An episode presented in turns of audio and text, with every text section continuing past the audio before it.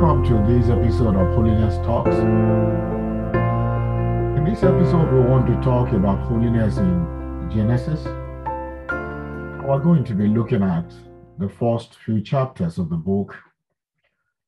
We'll be focusing our attention on the prologue, which is Genesis one to eleven, but even then, we'll be focusing in a very specific manner on creation.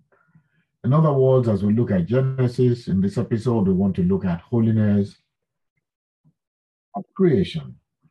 Now, let's say this, that any conversation on holiness must necessarily begin with the book of Genesis. Even though we didn't do that, yet we know that at some point we'll come back to it.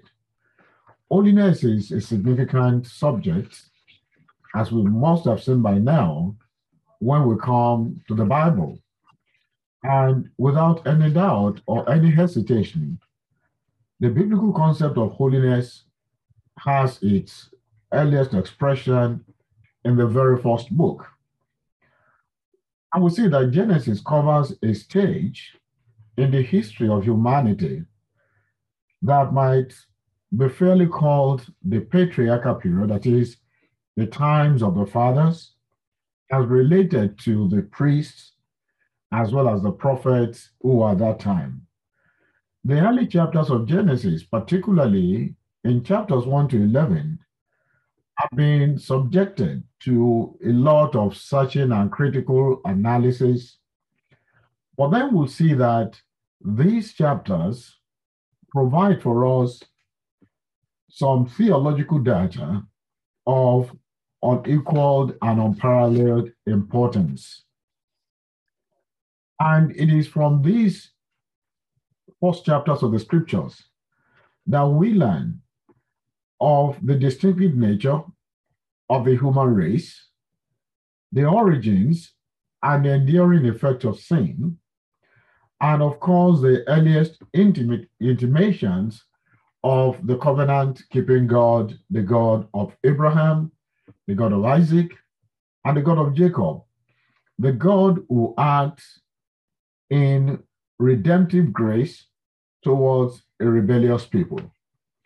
Now let's begin to look at Genesis. And we want to look at Genesis and the creation. Without any doubt, the story of the creation is very important and of a huge significance in any conversation about holiness. And then we'll see that holiness relates to the creation of humankind. But let's begin by looking at Genesis in chapter one. In Genesis chapter one, God himself makes a pronouncement and he says, "Let us make man in our own image," in Genesis chapter one, and that's very significant. We're seeing in verse twenty-six, "Then God said, let us make man in our image, according to our likeness. Let them have dominion over the fish of the sea, over the birds of the air, and over the cattle, over all the earth, and over every creeping thing that creeps the earth." In verse twenty-seven, "So God created man in his own image. In the image of God, he created him, male and female, he created them." And then looking at verse thirty, in verse thirty, thirty-one rather, "Then God saw everything that he had made, and indeed it was very good. It was very good. So the evening and the morning were the sixth day." So here we see God's pronouncement. God says, "Let us create man in our own image and in our likeness." This is very, very important to look at. Holiness and creation, holiness and the image of God. The key phrase here is, what exactly does the image of God mean, or what does it entail? Well, we know that at least here we see that humans are made in the image of God. And when we talk about the image of God, maybe we can reduce it to a few things. Number one, the moral image of God. That is an image of innocence, holiness, communion with the Creator. When we talk about the image of God, we're basically talking about relationship with God.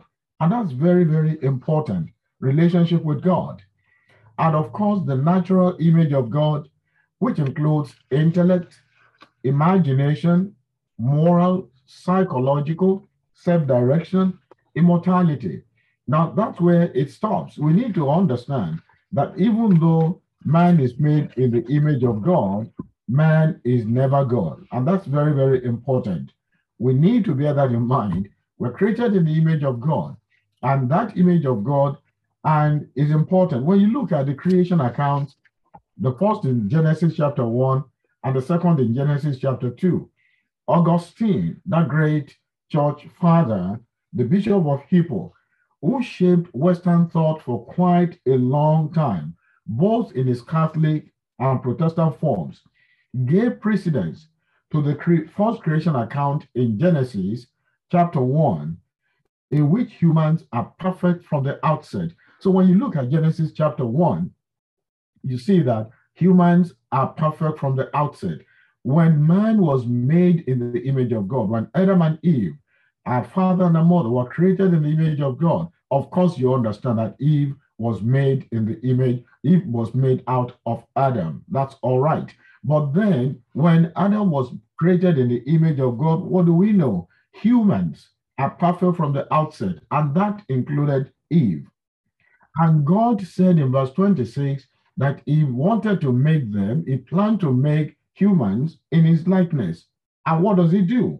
We're told in verse twenty-seven, he did so, and pronounces them to be very good. So what do we understand by that? When it comes to Augustine, he sees, and he sees that likeness to God is a giving in this account. It's not something to aspire to. It is something which is there. It's a giving. Of course, when Irenaeus came, he was the second century of the Bishop of Lyons in France. He was originally from Turkey, and he was the one who shaped Greek orthodoxy and the theology by giving precedence to the creation, second creation account, and in which humans were created with the possibility of perfection. So as far as Irenaeus was concerned, holiness was a goal, a goal that was achieved despite the fact that the enemy tempted them. Because in chapter three, verse twenty-two, after the fall of humanity, God says, look at, let's drive man out of the garden. The man has become like one of us, knowing good and evil.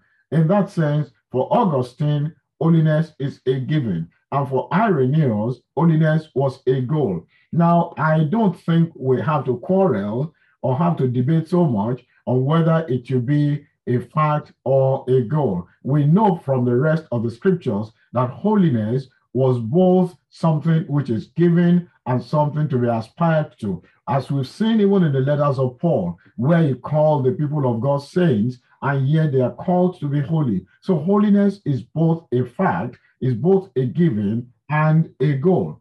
But then, you see, when humans were created in the image of God, there were privileges, privileges given to humans. Well, one of those privileges was the fact that God spoke to them directly. You could see that in chapter two, verses twenty-eight to thirty, God spoke to them directly. And of course, there was access to the garden to eat everything in the garden, except of the tree of the knowledge of good and evil. And number three, there's the indication of a daily fellowship with God, communion. You see that in chapter three. And we're told that God will come in the cool of the day and fellowship with them. So there was this idea of daily fellowship.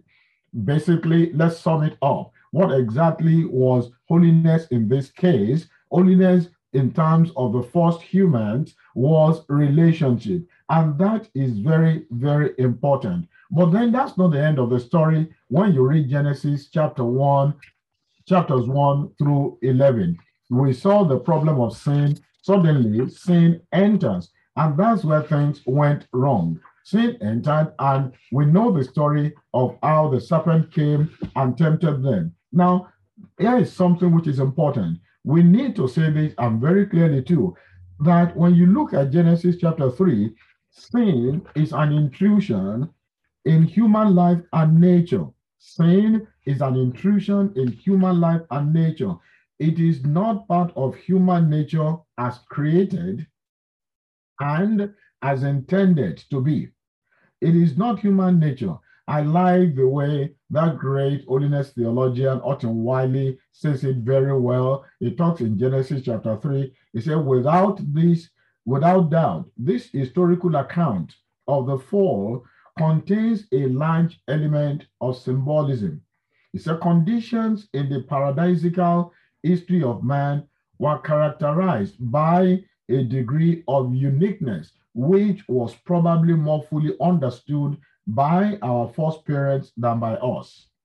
Such facts as the enclosed garden, the sacramental tree of, life, tree of life, the mystical tree of knowledge, the one positive command representing the whole law, the serpent form of the tempter, the flaming defenses of forfeited Eden, all were emblems possessing deep spiritual significance as well as facts. In defending the historical character of the Mosaic account of the fall, we must not fail to do justice to its rich symbolism. That's what they said. We need to understand very, very well. Humans had the ability to choose. You see, the paradise narrative helps us to understand the real nature of sin. Sin is possible only because man is created in God's image. Let me repeat what I've just said. Sin is possible because man is created in God's image. Man has the freedom of self-assertion, which is a divine endowment from God. Sin comes when humans use their freedom to measure themselves against God, trying to be independent of God's control. So we see in Genesis chapter three, the perfect creation, the good creation that God has made, now sin intruded. Is very, very important. And looking at Genesis chapter three, therefore, it is very clear that sin is no essential part of human experience. It is an intrusion. Adam and Eve did not become fully human because of disobedience to God. If anything, as a result of sin and disobedience, humanity, they became less than humanity was intended to be. We need to understand when we read about our Savior that he was holy, blameless, and poor and pure, according to Hebrews seven twenty-six, and yet fully human. We need to know. That follows, and that seconds the teaching that Genesis chapter three shows that sin is no essential part of human experience. And what again do we see? When we look at Genesis, we see that sin is a choice. Sin is a choice. Genesis chapter three makes that clear. The issue that was placed before Adam and Eve was very clear and unambiguous. God told them in clear terms, you must not eat from the tree of the knowledge of good and evil.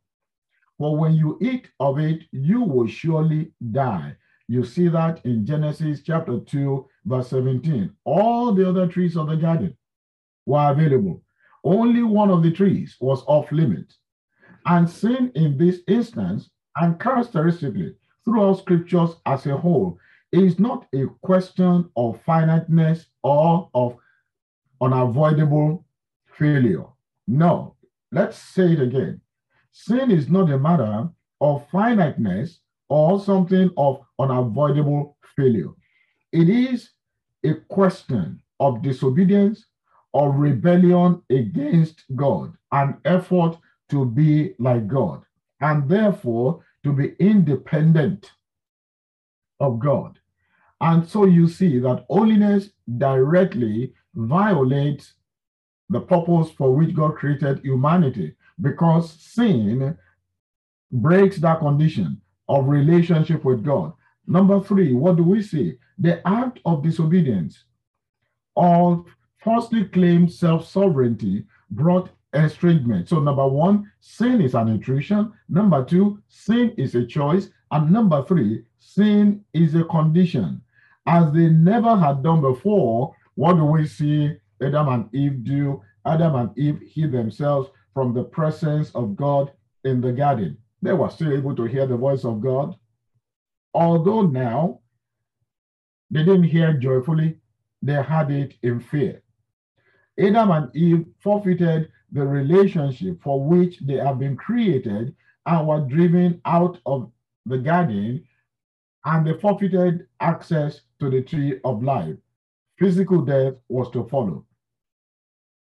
The sin that brought depravity of the, I mean, they became deprived. So if we use the word depravity of holiness in which humans was created, resulted in the depravity of Adam's descendants. They were deprived and it brought depravity. And then listen, we're not talking about what some people call total depravity, depravity, total, totally deprived, yes, but totally depraved, no, not at all. The New Testament tells us about the radical effect of the first sin. And yet there's a hint of something in Genesis chapter five, verse three, that Adam had a son in his own likeness, in his own image. The image was still God's image, don't forget, but it was also Adam's image. Without the sanctifying relationship with the Creator, deprived, and now therefore depraved as a branch that is cut off from the vine. What do we see? The result we see in Genesis chapters four to eleven, we see the problem of Cain, and we're told for Cain, who killed his brother, he was told sin is knocking at the door. Cain had the opportunity. After the fall, Cain could have done something else, but he did not. And the Bible tells us in Genesis chapter four, in the story of Cain, verse six, after the seemingly arbitrary acceptance of one offering and the rejection of the other, as Cain thought it was, God says, why are you angry? And why has your countenance fallen? If you do well, will you not be accepted? And if you do not well, sin is knocking at the door. Its desire is for you, but you must master it. You see, for starters, if sin brings total separation from God, this conversation should not have been even happening, should not have been happening at all. Secondly, God seems to imply that Cain is free to choose whether or not to sin. You, you ask yourself, how is that possible if humans in the fall are already hardwired to sin, programmed to rebel? No. Remember we said a few minutes ago, sin is not as a result of finite, finiteness or unavoidable future or whatever it is. Then, instead of locating sin in Cain's heart as the product of his, of his heredity, God apparently identifies sin as a hostile and bad power external to Cain. So the sequel to the first murder is God still talking to Cain and protecting him from violent death at another's hand. Of course, what happens next? Humans became more and more evil and violent until God decides to send the flood. I mean, what happens? The Cain's descendants become more and more evil and violent until God is forced to send the flood? Well, not exactly. According to Genesis chapter four, verses seventeen to twenty-two, the descendants of Cain are responsible for all kinds of cultural developments, urban and nomadic lifestyles, agriculture, arts, music, technology, and metallurgy. But on the other side of the family, perhaps, or maybe on both sides, people begin to invoke the name of the Lord. So you see in Genesis four twenty-six, through the end of chapter five, life goes on serenely for many centuries, with the solitary ex exception of Lamech, who was a hunter, who was vengeful, who kills a young man and wounding him. But you see, when we get into chapter six, the tranquility is disrupted by an intrusion into human affairs again. So you see a rapid degeneration into anarchy in verses one to four, which describes the mysterious story of the sons of God and daughters of men. And you see this little problem within these four verses. The Lord decides to curtail human life. Immediately after verse four, we're told in verse five, the Lord saw the wickedness of humankind was very great. And on and on it went. The flood came, annihilates the world's population, as you see the narrative, how terrible it was. Noah now comes sort of as a new Adam, emerging into a new creation after the waters recede, with a fresh mandate to be fruitful and multiply and fill the earth. The Lord now makes a covenant with Noah, never to repeat the flood, but his estimate of human nature was adjusted downwards. The punishment of murder will no longer be exile as it was with Cain, but execution, in acknowledgement of the fact that, flood or no flood, the inclination of the human heart is evil from youth. You see that in eight twenty-one. Noah's drunkenness, when he abused the fruit of the vine, almost recapitulates Adam's abuse of the fruit of the tree. And the narratives end with God's purpose for the earth to be populated, being fulfilled, despite the hubris of the builders of the tower in Babel. What are the implications of what we've said so far in this episode? What are the theological implications? The first question is, how holy was the human race prior to the fall? If the essence of human holiness is a right relationship with the holy God, then one may infer with Augustine that Adam and Eve enjoyed holiness from the outset. But however, as the story of Israel makes clear subsequently, a right relationship must lead to a real resemblance to a holy God. In this respect, in the times of Irenaeus, humans failed to achieve their potential. Second question is, how sinful were people after the fall? Well, let's say this.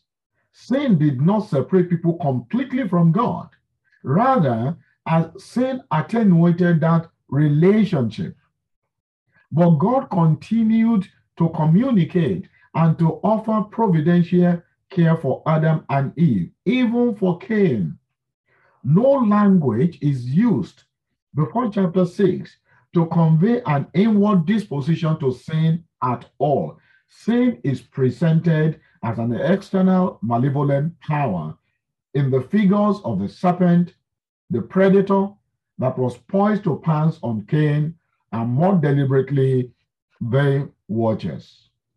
Holiness was implied of Abel and Seth. It was stated of Enoch and Noah, who are characterized as being righteous, blameless, and walking with God. These words will receive more attention in our next episode. But so far, what we learn is that we are created and made in the image and likeness of God, which reinforces what we've been saying so far in the previous episodes, that holiness is a possibility. It's a possibility because we are created to be holy, to be in relationship with God. Again, we've also said sin is a disruption of that relationship. Furthermore, we say that it is possible for God to restore that relationship. And finally, God's goal for humanity has not changed: to be like him. We've gone through all the story of the fall very briefly, just to show how sinfulness sin was, how the relationship between God and humans was disrupted and distorted, and yet to know that we are not helpless creatures, we are not pawns in the hands of sin, that the grace of God is available to make us what he has created us to be. Be ye holy, God says, even as I, your heavenly Father, I am holy. I hope you've enjoyed this episode. If you have any comments or questions, please, we'll be glad to hear from you. Again, remain blessed. See you next time. God bless you.